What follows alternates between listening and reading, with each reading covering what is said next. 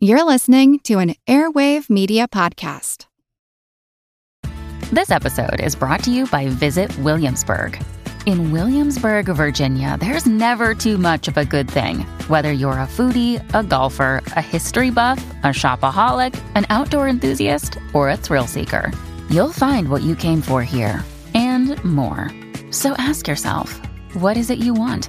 Discover Williamsburg and plan your trip at visit williamsburg dot com. Hey, it's Ryan Reynolds, and I'm here with Keith, co-star of my upcoming film, If, only in theaters May seventeenth. Do you want to tell people the big news? All right, I'll do it. Sign up now and you'll get unlimited for fifteen dollars a month and six months of Paramount Plus Essential Plan on us. Mint Mobile dot com slash switch. Upfront payment of forty-five dollars equivalent to fifteen dollars per month. Unlimited over forty gigabytes per month. Face lower speeds. Videos at four eighty p. Active Mint customers by five thirty-one twenty-four get six months of Paramount Plus Essential Plan. Auto renews after six months. Offer ends May thirty-first, twenty twenty-four. Separate Paramount Plus registration required. Terms and conditions apply if rated P G. Welcome to our couch. Take a seat. It's time for therapy. Movie therapy.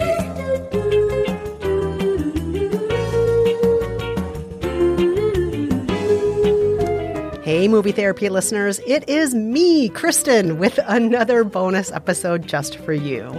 What you're about to hear is an appearance I made on Subtitle, which is a podcast all about languages and the people who speak them. And in this particular episode, I was talking about the self-help vocabulary words that irk me the most. As you know, I'm not opposed to giving advice or seeking help, but boy, oh boy, do I hate the word manifest. If you like what you hear, be sure to subscribe to Subtitle wherever you get your favorite podcasts. And now, on with the show. In the beginning, there was a word. And the word was manifest. Adjective. Able to be seen. Clearly shown or visible. Example. Their sadness was manifest in their faces. That's from Merriam-Webster. Also, noun. A list of passengers or an invoice of cargo for a vehicle, such as a ship or plane. In the nineteenth century, and with a capital M, manifest takes a darker turn. Manifest destiny. An ostensibly benevolent or necessary policy of imperialistic expansion. That's one way to say colonial Americans killing indigenous people at the behest of God. God, or rather the universe, has a hand in a more recent definition. It's manifest as a verb, and it dates back to two thousand six, to a video by an Australian woman named Rhonda Byrne. It's called The Secret. I'd been given a glimpse of a great secret. I began tracing the secret back through history. All I wanted to do was share the secret with the world. Do you know this secret gives you everything you want? Happiness, health, and wealth. Rhonda Byrne later turned this into a book, also called The Secret. Here's her claim.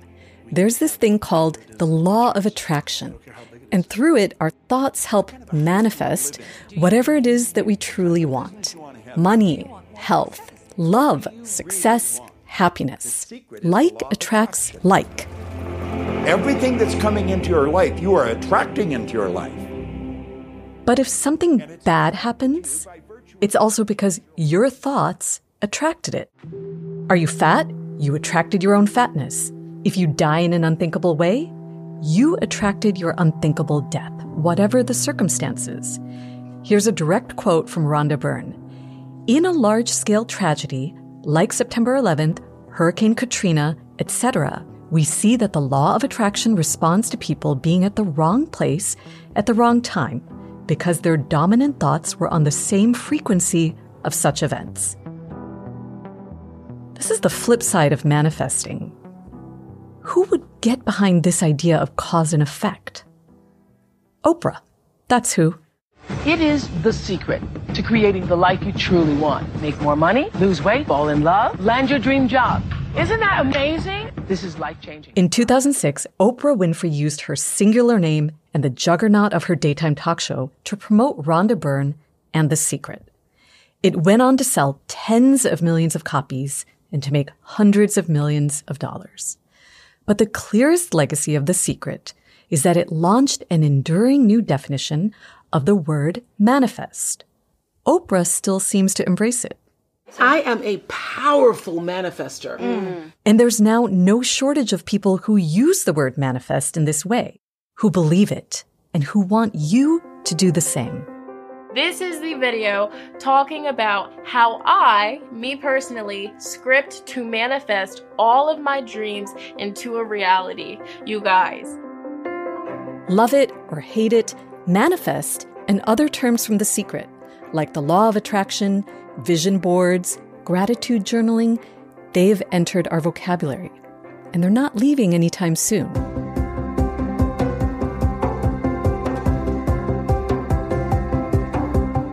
From Quiet Juice and the Linguistic Society of America, this is Subtitle, Stories of Languages and the People Who Speak Them. I'm Kavita Pillay. The language of self-help is familiar fruit from a very old tree. It's got some invasive species too, and it's spreading like crazy. If you've done a cleanse, set boundaries, practiced mindfulness, taken up a gratitude practice, ended a toxic relationship, decluttered in a quest to spark joy, or tried to win friends and influence people, then you're already versed in the language of self-help. It's a language that offers diagnoses and an occasional cure for the ultimate affliction, being a human. But what makes self-help as American as baseball and apple pie? And what does the language of self-help tell us about our era and ourselves? There's the idea that we can uplift ourselves and that a lot of our mythology, at least in the U S, is about being self-made and we can be anything we want to. We can be born a pauper and at the end of the day be the president. There's so much self-determination in our national mythology, and that's a lot of what self-help is. Self-help is not a new phenomenon. For most of history, it came through religion. Think the Ten Commandments in Christianity, or the idea of karma in Hinduism and Buddhism. But self-help as we now know it has a very American bent, dating back to Ben Franklin, who authored The Project for Moral Perfection. It includes a list of virtues such as frugality and chastity. two hundred years later, we've got decluttering and self-actualization. When I set out to report on how we got from there to here, I really wanted to speak with Kristen Meinzer. I sent Kristen an email, and very quickly she responded. You could say that I put it out into the universe, and I manifested our interview. Manifest. Manifest drives me nuts. I hate that. I hate that so much. I hate it so much. Okay, not a fan. And Kristen knows of what she speaks. She co-hosts a podcast dedicated to testing out self-help books. It's called Buy the Book. In each episode of Buy the Book, we choose a different self-help book to live by, follow it to the letter, and weigh in on whether or not it actually changed our lives. For this, our To date, ninth, Kristen and her co-host Jolenta Greenberg have lived by over sixty self-help books, putting each book's insights into practice for two weeks straight and sharing the results with listeners. That adds up to years of living by self-help books. They're really leaning into this whole self-help thing. But Kristen's a skeptic. So how does someone who's skeptical about self-help books get through so many of them? I think some of the books do have bits and pieces that can be useful. Some of them can be incredibly damaging. I like to shed a light on that. But more than anything, the reason I'm along for this ride is because I care about the values that are put forth in books and in media. I'm also a culture critic. And so it's not really about the books, if that makes sense. You know, I could just as easily be talking about politics or about medicine or anything else. But what it comes down to is I'm trying to shed a light on what's working and not working as far as our social and national narrative is concerned. Self-help books may be the best known and most obvious part of the self-help sphere. But as our media ecosystem expands, so too have the ways in which you can seek out self-help. You'll find it on T V shows, streaming platforms, audiobooks, podcasts, and of course, social media. And even if you don't follow the most popular self-help influencers on Instagram, chances are that you've heard the word influencer. As I worked on this episode, I kept an unscientific list of the self-help terms that I heard over the course of a week. Hacks, work-life balance. Through mass media, boundaries, social media, friends, and colleagues, I toxic, heard... Toxic positivity. Productivity. Lean in. Burnout. Spark. Joy. Vision board. Growth. Purpose. Stoicism. Cleanse. Love languages. Wellness. Self-care. Well, can I just jump in there and say that some of those words drive me nuts? Self-care in particular is almost always taken out of context and not credited to Audre Lorde.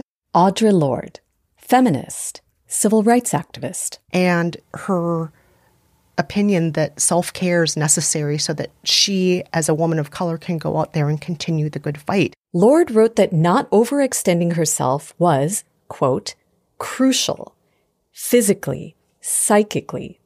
Caring for myself, she wrote, is not self-indulgence. It is self-preservation. And that is an act of political warfare. That was Audre Lorde's take on self-care. This is a term that's supposed to be related to activism, and now it's turned into bubble baths and watching Real Housewives. And it's fine to take bubble baths and watch Real Housewives, but that is also completely erasing the history of what that term is supposed to be or originally was about. Not that language can't evolve. Language absolutely can evolve, but it's important that we don't erase the origins of that term and keep in mind what it was supposed to be about and that we do continue the good fight. Cultural observers have noted that the two thousand sixteen U S presidential election is when self-care entered the mainstream in a big way. In Slate, Aisha Harris wrote that it became the new chicken soup for the progressive soul, and that the week after the election, Google searches for the term self-care skyrocketed. It gets at one of many catch twenty-twos of self-help and helps explain why it has flourished for so long in America. If you're anxious about the demise of democracy and voter suppression, maybe it's because you've got a flawed system. And that same flawed system isn't going to give you what you need to combat the black-white wealth gap, decades of wage stagnation, or a growing political divide.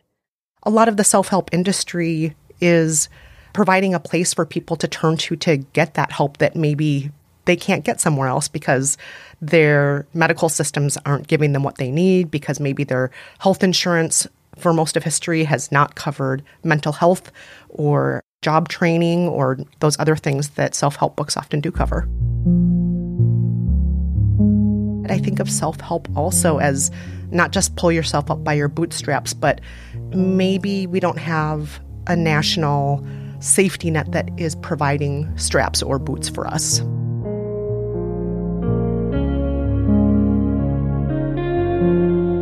Remember my list of self-help terms? I kept a parallel list as well. If the first list were the leaves and branches of the self-help tree, this second list is about the unseen elements, the pith inside a tree. It includes references like the nineteenth century New Thought movement. In New Thought, American healers drew on ancient Asian and Western practices and claimed that all diseases were rooted in thought. Sounds a lot like what Rhonda Byrne claimed in The Secret. The list also includes Protestantism, scarcity, moral perfection, corporate capitalism, predatory optimism, feminism, patriarchy. But other things I'd add to the list are structural inequality and privilege. So much of self-help is based on those things. Who can follow these rules and get to the top, and who can follow these rules and be considered an angry black bitch? You know, who can follow these rules and um, be seen as more respectable and more authoritative, and who can follow these rules and people will continue to not listen to them, you know? So I, I really don't think that um, we can completely talk about what the ecosystem is of self-help books without acknowledging the privilege and the systemic inequality that we live with. After the break, self-help and the pursuit of happiness in the happiest country in the world.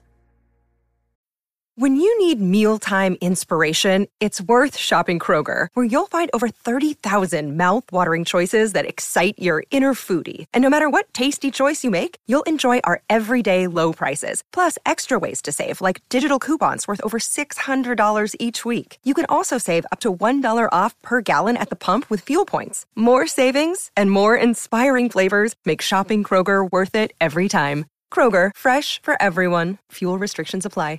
Another day is here, and you're ready for it. What to wear? Check. Breakfast, lunch, and dinner? Check. Planning for what's next and how to save for it? That's where Bank of America can help. For your financial to-dos, Bank of America has experts ready to help get you closer to your goals. Get started at one of our local financial centers or twenty-four seven in our mobile banking app. Find a location near you at bankofamerica.com slash talk to us. What would you like the power to do? Mobile banking requires downloading the app and is only available for select devices. Message and data rates may apply. Bank of America N A, member F D I C. In the past few years, Finland has earned a reputation for being the happiest country in the world. I recently moved to Finland and I wondered, is there much demand for self-help books in a country where things seem pretty good? My name is Laura, and I work in Akateeminen Bookstore in Helsinki city center. We call it the book palace. Sometimes in Finland, self-help books, it still seemed a little bit like l- lowbrow, like a woman's, woman's fiction type of genre, even though in our stores there's quite a range on the self-help books. Well, let's take a look at what's here in the yeah. Finnish self-help section. Glennon Doyle, who's yeah. definitely yeah. Um, up sure. there. We have Eckhart Tolle and Rhonda Byrne, of course. So we do get influence from, from especially U S and U K cultures. Ah. Now, do you have any favorites um, that you would consider self-help? One that I really like, not highlighted, but um, made a lot of notes and post-its, uh, was a Finnish book on like um, burnout and being exhausted. I'm not the only one loving it because its sales has been through the roof, even though it's hard, as saturated as field as self-help is, to become a bestseller or even a, let alone steady seller. Wow, so in a country that is now uh, happiest in the world, four years running, a book on burnout is a big seller. For sure, yeah. As good as things are in Finland, we're, we're still not free of all those structural issues and how to handle them. So I think there is a downside to self-help. If we think about that, it would be the solution to all, all that is Um, structural issues, and then it would be individuals' uh, responsibility to fix all of those by their own action, which obviously is not possible. This is one of the paradoxes of self-help that Kristen Meinzer was talking about. People turning to self-help for personal problems rooted in structural issues. There's no shortage of conundrums and contradictions in the self-help sphere. Maybe it's fitting. The term itself feels like a contradiction. The comedian George Carlin did a bit on this about twenty years ago, and I wondered what Kristen might make of it. If you're looking for self-help, why would you read a book written by somebody else? That's not self-help, that's help. There's no such thing as self-help. If you did it yourself, you didn't need help. You did it yourself. Try to pay attention to the language we've all agreed on. I think a lot of times in our path to taking care of ourselves, we will turn to somebody else to first help us get onto the path so that we can finish walking the path. And we kind of have to do that with self-help books. They're not going to hold our hand the entire way. They're going to be with us for anywhere from one hundred to three hundred fifty pages, right? And then the rest is on us to do it. The rest is on us. And I think that gets at a bigger underlying contradiction. Growth and change, becoming a better version of yourself, aren't those things we should all aspire to and celebrate? And if so, why is there so much disdain for people who use the ever more available tools of self-help to get there? The disdain for self-help sometimes borders on hatred. in the same George Carlin bit that you just heard, he also talks about wanting to kill off people who read self-help books. I will say that I've definitely come close to having thoughts like George Carlin before. There was almost a disdain I had in the past also of like, what is wrong with you feeble, lost souls? You are the kinds of people who would join cults because you would believe anything somebody told you is wrong with you. And as I was saying earlier, uh, we also live in a society where a lot of the moments where we feel like we've hit rock bottom are the times when we need that mental health support or that medical support, and we haven't always had the systems in place. We still don't. So I understand. I think the longer I've been making Buy the Book, the more empathy I have for the people who feel drawn to self-help, even though in the beginning I was very much more in George Carlin's camp there. Because it covers everything from astrology to neuroscience, the self-help industrial complex is hard to quantify. Suffice to say, it's large and lucrative. Market size estimates range from ten billion dollars to several trillion. Trillion! And so it's no surprise that there's another category of self-help lingo in the business world. Take a look at Harvard Business Review. The list of topics includes ones you'd expect, mergers and acquisitions, employee incentives, but it also includes things like mental health, mindfulness, personal purpose and values, authenticity, emotional intelligence, and sleep. There's the business of self-help, also the self-helpification of the business sphere. But I think they've always overlapped. But for the most part, male authors have tried to make sure they're more, historically speaking, more on the business side of things, because that's the more serious side of things. So much so that certain awards for books even just combine them, like the Audi Awards, which are for uh, audiobooks. Their award is just one category, self-help slash business. It's one category because they acknowledge they're all the same books. It's just that some people don't want to be in the self-help category. Kristen remains a self-help skeptic, but she's also a self-help author. It's sort of meta. She and her Buy the Book co-host, Jolenta Greenberg, have authored a book distilling the wisdom of the first fifty self-help books that they covered on the show and their personal experiences with them. I was intrigued by a particular word in the book's title, so I asked Kristen about it. The title is How to Be Fine, and it has, you know, the all-important how-to is in there. In this category, which is really, seems to be dominated by like superlatives and major promises, the word fine is interesting because it's kind of underwhelming. And I wonder, why did you go with How to Be Fine? Because we don't want our book to be about being aspirational. We want people to accept themselves and their own expertise. And at the end of the day, what we hope you see is we all have different experiences with books. And hopefully at the end of reading the book, we won't change you, but maybe it'll be a reminder that it's okay not to believe everything you read, including us. Maybe being fine isn't enough to manifest your dreams, but maybe it's the secret to keep you from spending more money on self-help books. And I'm fine with that. Tina Toby is our sound designer. Alison Shell manages our newsletter and social media. Thanks to Aki Jarvinen and Laura Honkanen at the Akateeminen Kirjakauppa in Helsinki. Also thanks to Sitara Nieves, Bethany Coughland, Sauli Pillay, Alison Reed, and everyone at the Linguistic Society of America.